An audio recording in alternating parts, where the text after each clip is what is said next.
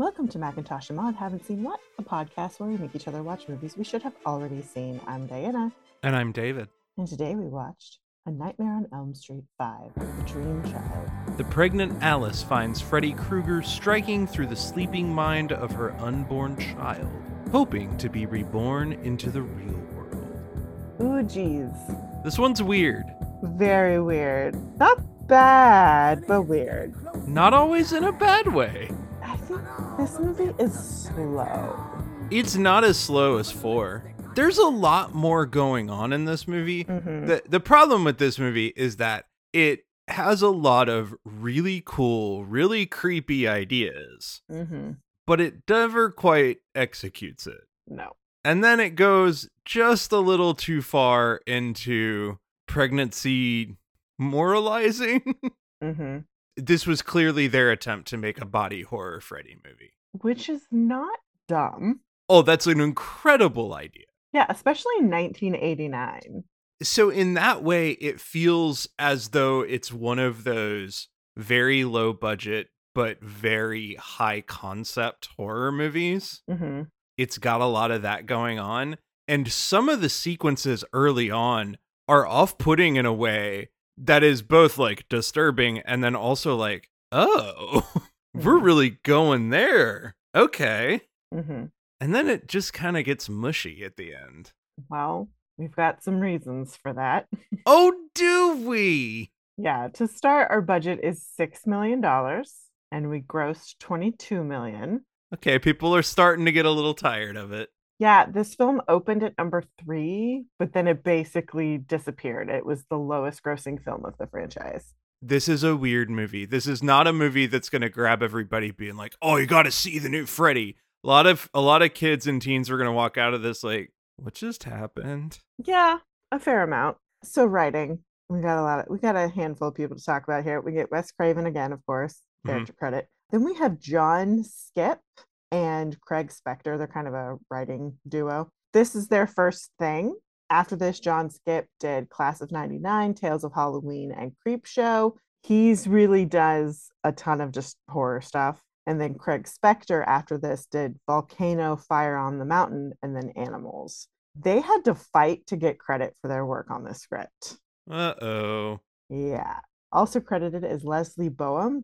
Bef- Before this, they did House 3, the horror show. And then after this, they did Kid, Nowhere to Run, Daylight, Dante's Peak, Taken as the creator, which is an amazing show.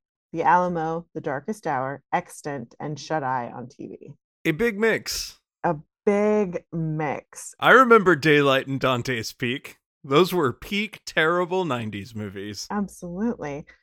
There were a couple of other people who aren't credited, but also did work on the final draft, including David J. Schow and William Wisher. There were at least three alternate versions of this script that existed. Do we know why? Cuz if we don't know why, I have a pretty good idea of why. Well, so here's the thing, and I saved this because this is kind of a cut and paste from a previous film. Our executive producer, Sara Risher's original pitch to New Line Cinema for Nightmare 3, Dream Warriors, was for Freddie to have a baby. Risher said that they went into a meeting with the executives and one of them was pregnant at the time. And she goes, How about, you know, we picture Freddie clawing his way out of the womb? And nobody liked that idea. Well, yeah. So then when she got the call for five, they're like, hey, you know, remember when you wanted Freddie to have a baby? Well, we like that idea now. What if Alice is the mom? That's not what it ends up being, and I actually appreciate that. Mm-hmm. The story itself is solid. The idea of Alice has a child. Yeah. Alice's child dreams Mm-hmm. because they're all like, you know, we don't we don't do this. We we found a way not to dream.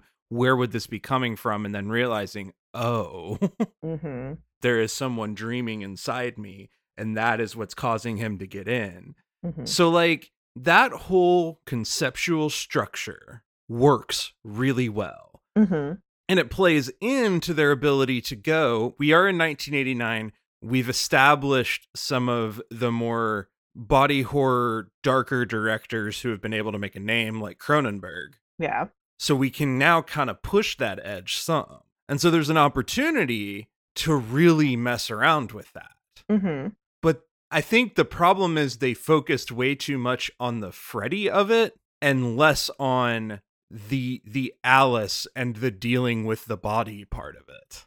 Yeah, I think it should have taken longer for us to realize what was happening because they get to it really fast, which I don't always hate, but like it should have taken us a longer time for it to be like, it's not Alice having these nightmares, it's the baby. Like that should have been a weird, that should have been more of the twist than anything else. Well, they fuck around and fart around for a good 20 minutes of the movie for no good reason. Oh, yes. They do wait until about halfway through the movie to get there. The problem is is that the first half of the movie does very little True. with the conceptual framework. So when they do hit that climax, you feel like you've only been watching this movie for 15 minutes. Mhm. It is a very interesting, unique concept wrapped in a bunch of junk food. You're not wrong. and I I don't know why they couldn't see their way through because when they decide to get creepy with it, it's really creepy. This one's got some of the more unsettling moments. hmm Like at first, eh, the opening sequence is very eye rolling, but also deeply unsettling in kind of a perfect way. hmm It it shouldn't have been done so 80s glossy. hmm This comes more to our director, I think, but there's a lot of there's a lot of really interesting ideas and thoughts being thrown in there. And unfortunately, you've got a studio who's still wanting to make, you know, cash cow slasher films when this movie was trying to say maybe it doesn't need to be a slasher anymore. Maybe we can get really psychological with it. We're at a place where it's like, okay, we've done so much slash, slash, slash. We need to take this to a different place. So, okay, we're going to go to this body horror place it's something we haven't explored. Great, cool. Like we've touched on it a little bit. Freddy in, is inherently body horror. Yes. But like, okay, we're gonna make that more visual. Like, great. And one of the things that can be so creepy for many people is the just the whole thought of being pregnant is a horror show in and of Mhm. itself to so many people. Great, let's expand on that. Like whole thing. Like I'm totally into that. Very cool. But what's your actual end game here? Because you don't have a script to support that concept. Concept, great. Film, not so much. Well, and and your end game with the pregnancy is I'm going to keep my child, No. which Yeah, it's just big eye rolly here in the buckle of the Bible Belt. it's got that remnants of Reaganism there, Mhm. and I I don't know if that was intentional or not. I think what it comes down to is there's an awful lot of dudes in this room, Oh, for sure. like an awful lot of dudes, and if you'd have given this to some ladies to make, hmm I really feel like you'd get something else. Well, and there's a part of this that reminds me so much of the film The Butterfly Effect. Uh, it's a film that starred Ashton Kutcher, early 2000s film. Great film. But there is a there is an alternate ending that is inherently disturbing that when me and my friends watched it, we watched the alternate ending, we were like, that inherently makes this film a thousand times better, but I completely understand why they didn't go with it. We do have some who could have been better. For writing, Yeah, for writing. Frank Darabont, Stephen King, Fred Dekker, and Richard Christian Matheson were all approached and considered during the film's early development. I mean, if anybody was going to get it, Stephen would understand this. This is right up Stephen or Frank Darabont's alley. I'm not a fan of late stage Stephen King. Mm-hmm. Really wish he'd just shut his mouth half the time. I mean, He's an old white dude. he means well, but he needs to sit down and listen. But that's his problem currently. Go watch the Red Sox and and chill. Okay, that's all you need to do. And right from your baseball field, okay? just whatever. I don't I don't need to hear your opinions and thoughts anymore. But just in terms of his conceptual framework, yeah, they Mhm. would have they would have nailed this. They would have absolutely nailed that understanding. Again, they spend so much time on Freddy's relationship with this kid and Freddy's fraught childhood and upbringing, hmm which I think is important if you're going to do this movie right hmm but you have to balance it with Alice. Yeah. And they weighted it way too much on Freddy. It's got to be both. And honestly, it's one of those rare situations where I think maybe you give another 15 to 20 minutes of movie time to actually balance that shit out. Mhm. This movie moves at the same pace as the others, and it probably needs to slow the fuck down. Mhm. if you really want to get into some of those horror elements cuz I think for me what what's interesting about this movie isn't so much that it on its own it's good but what kind of story it has within it to tell. Mhm. Mm. Well, let's move on to our director. We have Stephen Hopkins, who before this directed Dangerous Game. After this, they went on to do Predator 2, Judgment Night, Blown Away, Lost in Space, Under Suspicion, The Life and Death of Peter Sellers, Race, and a ton of television. They are actually more recently known as being an executive producer of series like House of Lies and 24. What do we think of Stephen Hopkins' direction? This might be one of the most visually interesting Freddy movies we've watched. Agreed. This is the part to me that really pulled me in. hmm Like setting aside some of the cheesiness, when he goes into that dreamscape, he makes it weird. I can't pinpoint exactly what it is, but he has a very clear different style between what is real life and then what is the dreamscape. And not in a way that is obvious, but he's doing different things. It's almost like I'm gonna, uh, he's switching up how he's using the camera in the dreamscape versus how he is in what's supposed to be reality. He's he's a lot more mobile with the camera. Yeah. He's a lot more direct and in face. There's a lot of echoes. Uh, you know, two things that come to mind are the the things I've seen from like Ken Russell's The Devils, this Mhm. classically controversial psychological horror movie, and also a little bit of David Lynch. Not a lot, not not to the not to the full degree, but a little bit of that your dreamscape is your true nightmare. Mm. life is the real nightmare there and sort of the the darkness living right underneath. I, I think the difference is that as opposed to everybody else who Freddy's Freddy's dream world is his murder playground.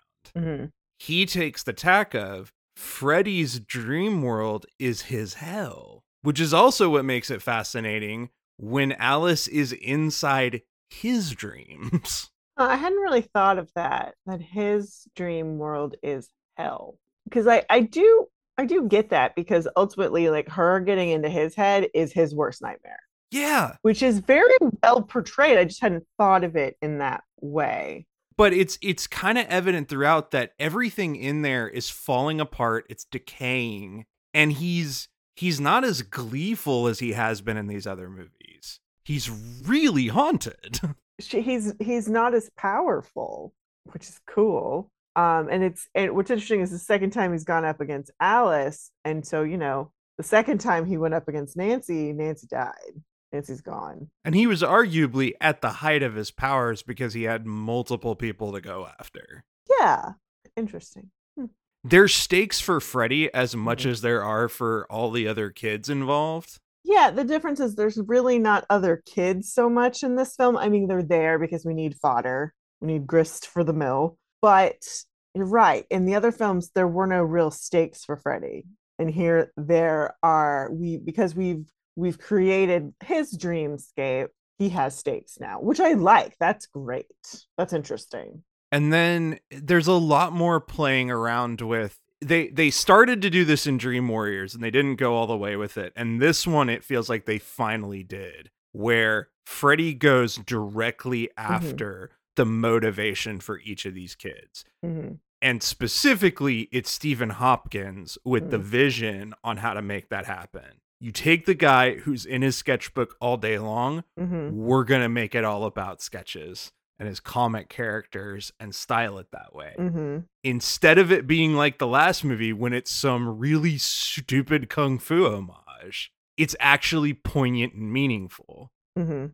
And that is in spite of some shitty acting. Yeah. Like that is what stands apart from this movie is the fact that your director actually had concepts and ideas for how to visually represent this shit Mhm. in a way that actually gives you something to dig into. Uh, well, Renny Harlin was asked to come back, but he wasn't able to because of his directing Die Hard 2. Good. Stephen Hopkins was given just four weeks to shoot and only four more weeks to edit. So this meant that he had to shoot on one stage while the crew dressed the other so they could shoot pretty much continually. But after he made it, the studio was so impressed that he was given Predator 2, which is extra weird because this movie is released by New Line Cinema and Predator was released by Fox. Very funny how uh, films can switch studios even after they're filmed. yeah. Yeah. All right, let's move on to our cast. Okay. We start with Robert Englund, Freddy Krueger, Freddy Knife Hands. Is at it again, We get new shades of him. which I love. I love getting more Robert. To be fair, a lot of that is the fact that Hopkins has given him that opportunity. hmm So I I kind of appreciate that. But getting to watch him be scared, especially of his mother, hmm that's cool to watch. Yeah. Every movie he gets a little chance to do something different. Mhm. Last one it was comedy bits, which is frustrating because it was a terrible film. but in this one, it really is. You get to see Freddy be scared. Mhm. That's pretty neat because it just shows what range Robert Englund really does have. You cake this man up in a bunch of crazy makeup, he still has tons of range with this character. hmm He's so fun to watch. He just is because he's so good at being menacing, but then also playing the comedy. Like he's Sup- just Super Freddy is a very good bit. very fun. Uh, next we have Lisa Wilcox. Uh, I'm not going to go through her credits. We just talked about her last time. So what do we think about her this time? Uh, she's better. She feels more comfortable. She's not as you know run down the hall in the 80s upset. um, so yeah, she's like less obnoxious, I guess. it can be frustrating how reactive of a character she is. They still Mhm. have not figured that part out for for Alice. hmm But there's at least that element of she understands what the hell is going on and she has the confidence that she's defeated him before. hmm And so, you know, she's able to to stand there and withstand it. The only problem being that she also has to, you know, she can't save herself in the end. That that's it's not possible. hmm there's only one way, and that is for Freddy to finally be confronted with his past. Yeah. so she she's better, she's improved, but I mean, she's kind of as an actress stiff as a board, and there's just no getting around that. Oh yeah. Um, that's really it for our main cast. That- nobody else is in this fucking movie, honestly. Yeah. So we're gonna go ahead and move on to our pawns. Rend people of note. First, we have Whit Hertford as Jacob. No, this is this, this little boy. This is her son. Jacob. This is one of those kids who showed up in a lot of different television as a child. He was in Full House. He was just in a he was just like another kid in the classroom most of the time. But if you grew up in a very particular group in the 90s, you recognize this kid from McGee and Me, which is one of the dumbest but very popular Christian TV series. Oh my god. I like this, yeah, this, and my family had all the McGee and Me tapes. So I'm like, I know that kid's face. I know who he is. It's great. It's amazing. I was like, you were in Freddy. This is great. This brings me joy. hmm Uh, next, we have Kelly Joe Minter. She played Yvonne. Uh, you would have also seen her in Mask, Summer School, Lost Boys, House Party, The People Under the Stairs. Basically a model type. Like Yeah. hugely, hugely known. Mhm. Uh, then we have N- Nicholas Mele as Dennis Johnson. He also appeared in Dream Master. Oh good. Uh, then we have Joe Seely as Mark. He originally wanted his character to be goth and he wanted to, you know, have jet black hair and wear like bone shirts. So he was really upset that he wore more colorful clothes and had blonde hair. They missed such an opportunity with that man. Like, I understand not wanting to go too much into the a stereotype like that, but it's like there was a place to play and they missed it. Since fucking when with this movie series have we not But- been willing to do stereotypes? I know. Why wouldn't you go like, why did you go so subtle? his character would make so much more sense. Like, I understand wanting to but like it's either full nerd or full goth. Like, go for it. Like, let's do it. But no. Well, no, and then they made him just the mealy mouthed. He's the loner kid. Also, he's terrible. I mean, he's just bad. Yeah, he's he's cardboard, literally. Next, we have Noble Craig as the merging Freddy. He's actually played a lot of different creatures in films. Uh, he was in Poltergeist 2, Big Trouble in Little China, The Blob, and The Bride of Reanimator. So, this is just one of the things that he does, which is pretty cool. Nice. We also have Michael Bailey Smith as the Super Freddy. Like, he's also like a monster dude. Um, he was also in the reboot of The Hills Have Eyes. Okay. So, like, I like that we're getting, they're getting a little more acknowledgement other than like just stunt dudes. I mean, yeah. Also, when you get to do horror stuff like this, and it's clearly not Robert Englund, you Mhm. kind of have to credit somebody else. For the hot seat band members, we have Ted Nugent, uh, Rudy Sarzo, who's a member of Quiet Riot and White Snake. Then we have Eric Singer, who is the, the Cat Man. He's a longtime drummer for Kiss. They're in it for two seconds. They're like they're barely there, but they like get they pull good cameos. Like I'm here for this. like it was all the 80s metal guys and Nugent just like Mhm. showed up and shit together. They created a super group called Damn Yankees. Fuck Ted Nugent forever. Why did he have to be so good at guitar? And then we have Andre G. Ellingson as the orderly. He is our special effects supervisor. Nice. Love it. Now we get trivia. Trivia. The famous song is Change. The original is one, two, Freddy's coming for you. Three, four, better lock your door. Five, six, grab your crucifix. Seven, eight, gonna stay up late. Nine, ten, never sleep again. This time it's changed to one, two, Freddy's coming for you. Three, four, better lock your door. Five, six, grab your crucifix. Seven, eight, better stay awake. Nine, ten, he's back again. Cause he is. Yep, which is cool. Like it, like it's cool. It's fun. Like you got to sing the song. If you don't sing the song, you're missing an opportunity. Well, and to be fair, one, two, and three, we pretty much established that he's not gone. Yes. Four, he's dead. Yeah, he's supposed to be dead. He's supposed to be completely Mhm, out of there. mhm. So yeah. yeah. According to our director, Stephen Hopkins, they got a lot of tarantulas, hand painted them green and red, and on the floor of the stage placed up a little wall in the shape of an arm and had trainers come in and around the tarantulas. And so, like, the plan was just to like drop the wall and film the resulting scattering of the spiders. However, after they got the shot, they were left in the studio with about 200 angry tarantulas. And so like Hopkins is like, you know, we kept shooting for like another set. Um, I don't think anyone ever found them again. So like we just figured it was someone else's job to get the to make sure the tarantulas were all accounted for, but they're not entirely sure. So there are haunted Freddy Krueger tarantulas just And then and their babies just hanging around LA. Yep. That sounds about right. Yikes-a-roni. I mean, that's that sounds correct for LA. The laughter heard at the end, right before the credits roll, is a clip of Vincent Price laughing at the end of Michael Jackson's song Thriller. Price's laughter is sampled at the beginning of Kool Moe Dee's song Let's Go, which is played during the film's end credits. Oh, okay. All right. Mhm. Ah, Kool Moe Dee. We are so in the 80s. When Alice and Mark look through the pile of newspapers for a moment, the camera is set on an article regarding Amanda Krueger's death. In this article, producer Robert Shaye is quoted as saying, She is a victim of evil within us all. I hope she will know peace in the life hereafter. Well, I hope you don't know peace in the life hereafter, you scumbag.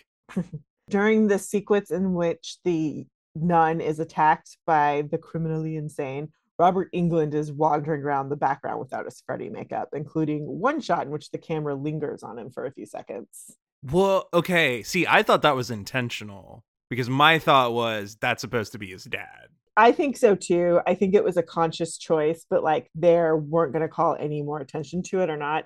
I also love the running gag that Robert Englund is in every is just about every film without his Freddy makeup because it's just fun. And if you don't know, you don't know. But if you figure it out, it's like, oh, there he is, which is Yeah. fun. But I do feel like like it, it felt way more specific because at first I was like, oh wait, is that Freddy? And then I was like, no, no, that's his dad. Hmm. That's gotta be his dad.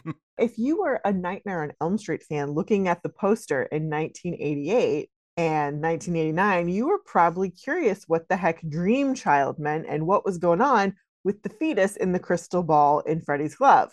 Well, the people making the film thought the same thing too, because the poster came out before they had really any idea what was going on with the movie. Oh my god. I love it. It's the same it's the same fucking thing as Friday the 13th. Yep. We got a great title. We got a great promo. We have no idea what this movie is. Like I kind of love it. It's like now we do that today as a joke, as like a misdirection to people. And it's great. It's fun. But back then it was just like you're just lying to people. This is not a good plan. it's because they there was no forethought to any of these. Like th- there was not a respect for a horror genre outside a handful of directors. Mhm. One of them being Wes Craven, who actually like gave a shit as to thinking through the stories and the ideas they were doing. Otherwise, it was just let's make a whole bunch of fucking money off some teenagers. And it worked for a while. It really doesn't work anymore though. Mhm. Uh, this is the only Nightmare on Elm Street film of the original six not to have any direct involvement from Rachel Talalay, who had worked on Elm Streets one to four in various crew roles. Um, though she is thanked in the end credits, and then she also has a quick call out in the doctor's door to the baby clinic. It says Dr. Tala. Uh, Rachel Talalay would later come back to the franchise and as our director, so she'll be the director of our next film, which is pretty cool. Freddie was played by the screenwriter for the teaser trailer. Um, David J. Schow, one of the Dream Trial, the rewrite people, actually got to be in film. That's his hand in the Freddy glove at the end. The baby carriage was a big prop that he could actually fit into, but the lights had to be placed inside the um, the carriage, and it almost caused his arm to catch fire. Oh, great. Uh so safe, Robert Shaye. You you really treated everybody well on these movie sets. Sometimes those things do just happen, and nobody realizes it's a possibility. It's not always negligence. yeah, but they keep happening. Yeah, well, it's a horror film with a very small budget in the 80s. Come on. And it's douchebag involved. It's a problem. I'm I'm aware. just saying. Oh my God, David. The Freddy bike has a license plate that can be seen for a few seconds and it says Freddy, and it's a California plate. This is the second film to have a direct product placement by Body Glove in them. Again, God, is it 1989? Oh, absolutely. Uh, when Mark is lying on the floor looking through comic books, he picks up one titled Nightmares from Hell. And in the upper corner is a KC in capital letters that stands for Krueger Comics. nice. The death sequences were cut down significantly in order to avoid an X rating. Dan's motorcycle's death was originally longer and contained more gore. Um, like it would have shown like his face racked in pain um and with like Freddie laughing. Uh so yeah, like they just uh they really had to cut it down because they were gonna get an X rating. And see, yeah, I kind of want it. No, I agree. That's some of the coolest shit in the movie. The Freddy cycle is horrifying. And awesome. like, at first, it's silly. And then as it goes on, it's like, oh, fuck. hmm It's like I've been watching all the Saw films, and so like the body horror, I'm kind of like, that's cool. I'm into this. Like I don't love body horror, but when it's clever or interesting, I'm like, yeah, okay, let's do this. I'm noting this to maybe do a Cronenberg series some Gross. point. No, thank you. No, thank you. I'm not interested in those films at all. Oh, you don't want to watch The Brood where the woman gives birth to a, a Satan cult type thing? No, And it's all about how it's morphing in her body? no, thank you. I'm good. Okay. I just want to see people like murdered in interesting ways. Okay, that's all I Well, want. Well, that happens too. no, thank you. But it also, like, slowly eats at their body. I would rather watch The Strangers or Midsommar. Okay, leave me alone. In the documentary Never Sleep Again, our director admits that he thought Mark's death was silly, but he was a huge comic book nerd, so he had to put it in there. It wasn't that silly. It made a lot of sense. He did. When Jacob yells schools out Krueger, this was a replacement line for Whit Hertford because he was a minor at the time and he wasn't allowed to say that real line, fuck you, Krueger. I mean, I love children cursing, but I do understand. I mean, Linda Blair did it in The Exorcist. Come on. Okay. Well, I don't remember she was a minor at the time. So, but also, Also, also that was very not legal. and also, like, she was a teenager, and Whit Hertford could not be more. I think he's like 10. Yeah, no. I know. No, no, no. She was like 12 or 13, but also everything that William Friedkin did on that movie was probably highly inappropriate. Yeah, it wasn't a great experience for all involved. So, ratings. We're ready for ratings. For every film, we have a unique rating system. For this film, it's gonna be Freddy Cycles. Freddy Cycles. I'm into it. Freddy Cycles. Imagine Freddy Krueger becoming you in his motorcycle form. That's interesting. Good. This is my series, so I have to go first.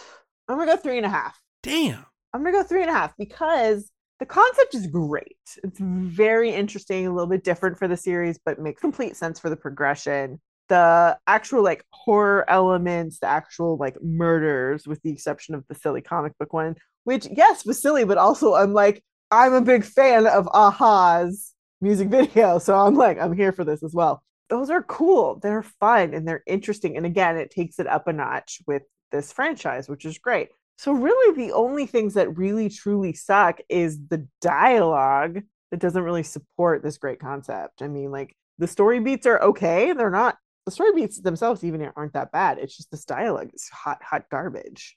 And our cast could be better. Our cast could always be better. They, they you know, that that first movie, like that cast is not great, but they're all operating on a similar level, and that script is amazing because of Wes Craven. So it's all fine. Like it all worked well. And you need something like that here, but the script sucks. So well, the dialogue sucks, not the script sucks.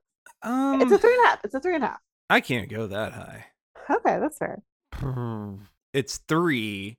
I would normally say two and a half, except I kept getting pulled in and sucked into this movie because of the visual style. I think Okay. as a movie on its own, again, the movie is more intriguing to me for what it could be than what it Mhm. actually is. Yeah. And the script is a big problem with that. I would disagree. I think the story beats are very off. I think Hmm. we're missing a ton of connective information that we desperately need to round this story out. And specifically, we said we need the balance of having Alice going through these changes. It doesn't have to get to the crazy level of some stuff, but what she's experiencing with Freddy needs to be tied to what she's dealing with being pregnant hmm and th- in that way we can mix and match all of that together to get even deeper into her head about it hmm we're missing that and because of that a whole bunch of the elements fall flat like all of the am i going to keep this kid am i not stuff is Mhm. meaningless unless you bear you actually get the gravity of that and you don't Yeah. the writing is that frustrating that it would normally be a two and a half but our director saves it Hmm. like he really pulls through and pulls a pretty subpar movie with a really great concept through the finish line to make it so visually interesting. And to your point with the comic book thing it's not so much the nerdiness to me as yeah it might be kind of dorky but it's appropriate to the character. Everything every decision he made was appropriate to the story that was being told. Okay. and it fit. It it just fit really well. So it's it's not as good as some of them but it is really an interesting it's an interesting point in the franchise when you would think right after that last one they would have tanked and instead they kind of rebounded Yeah. I mean, it was the lowest grossing film in the franchise. So Uh, but that's because it was weird that's because it was really fucking weird it's not not weird. Okay. Well, we still got another two to go. but officially one Officially one, and then we get a requel, if you will. But what what's what's our next one The next one is Freddy's Dead, the final nightmare. Now, let us remind you, this is not the last movie we will be talking about. No. So this will not be the final nightmare. No. But do you think they're going to try and bill it that way, Diana?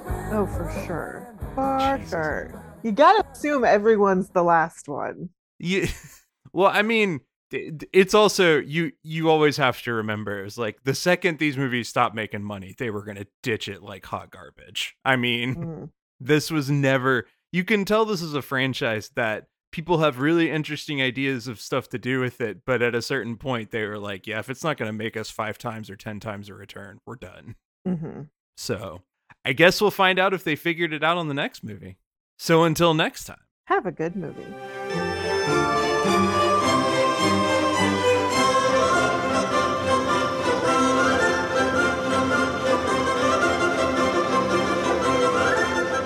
Thanks for listening. Be sure to review and rate us on iTunes, Stitcher, or wherever you listen to your podcast.